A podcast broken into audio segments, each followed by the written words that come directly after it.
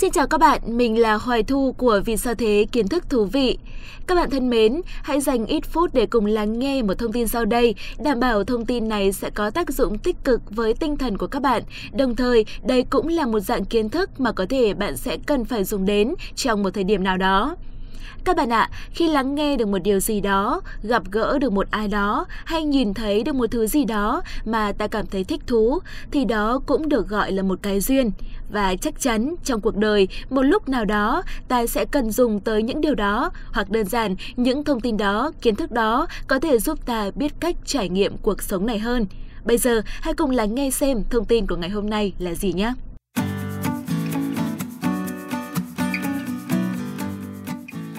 Các bạn thân mến, có một thông tin đã khiến cho tâm trạng của mình cảm thấy rất vui trong suốt cả tuần vừa qua. Hy vọng rằng sau khi lắng nghe xong, các bạn cũng sẽ có cảm giác như mình và cảm thấy thêm tự hào về đất nước Việt Nam của chúng ta. Trong một năm đầy khó khăn do ảnh hưởng của đại dịch Covid-19, Việt Nam vẫn vươn lên trở thành điểm đến hàng đầu châu Á năm 2021. Đây chính là kết quả của cuộc bình chọn do Grand Travel Award tổ chức. World Travel Awards hay Giải thưởng Du lịch Thế giới được thành lập từ năm 1993, là tổ chức hàng đầu công nhận trao giải thưởng và tôn vinh những cái tên xuất sắc trong lĩnh vực du lịch và lữ hành hàng năm. Thương hiệu Grand Travel Awards được công nhận trên toàn cầu, vậy nên chúng ta hoàn toàn có thể tin tưởng vào kết quả bình chọn từ tổ chức này và tự hào thực sự về du lịch Việt Nam.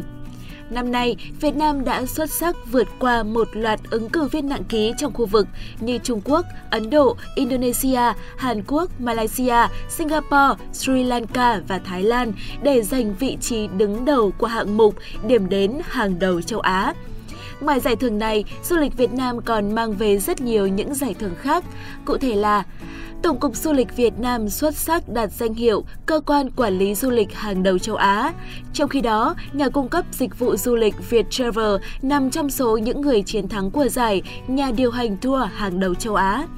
Vịnh Hạ Long ở tỉnh Quảng Ninh là điểm đến tham quan hàng đầu châu Á. Thành phố Hội An ở Quảng Nam chiến thắng hạng mục điểm đến đô thị văn hóa hàng đầu châu Á.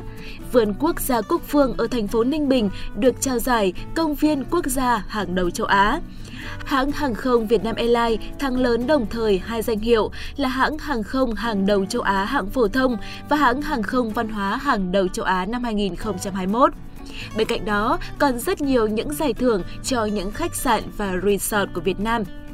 Thực sự, những giải thưởng này là một sự khích lệ lớn lao đối với du lịch Việt Nam trong bối cảnh khó khăn do đại dịch Covid-19.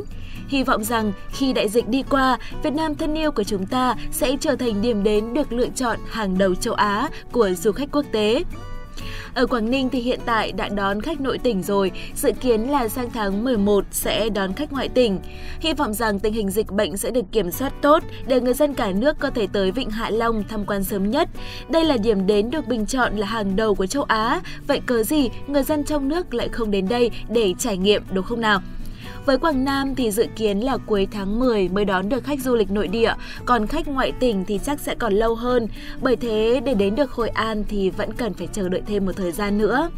Để có thể sớm đến được Hội An để chiêm ngưỡng vẻ đẹp của điểm đến đô thị văn hóa được bình chọn là hàng đầu châu Á, thì mỗi người dân trên cả nước hãy luôn ý thức phòng dịch thật tốt, nghiêm túc thực hiện nguyên tắc 5K của Bộ Y tế. Các bạn thân mến, bản thân mình thì à, mình đã đến Hạ Long một lần, đến Hội An của Quảng Nam hai lần rồi.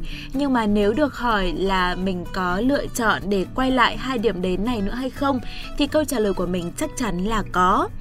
Bởi vì mình nghĩ rằng dù đến một lần, hai lần, ba lần hay thậm chí là 10 lần thì cũng chưa chắc đã có thể trải nghiệm được hết vẻ đẹp của những nơi này. Vì thế nếu như có thời gian, chắc chắn mình sẽ quay trở lại Vịnh Hạ Long cũng như là Hội An.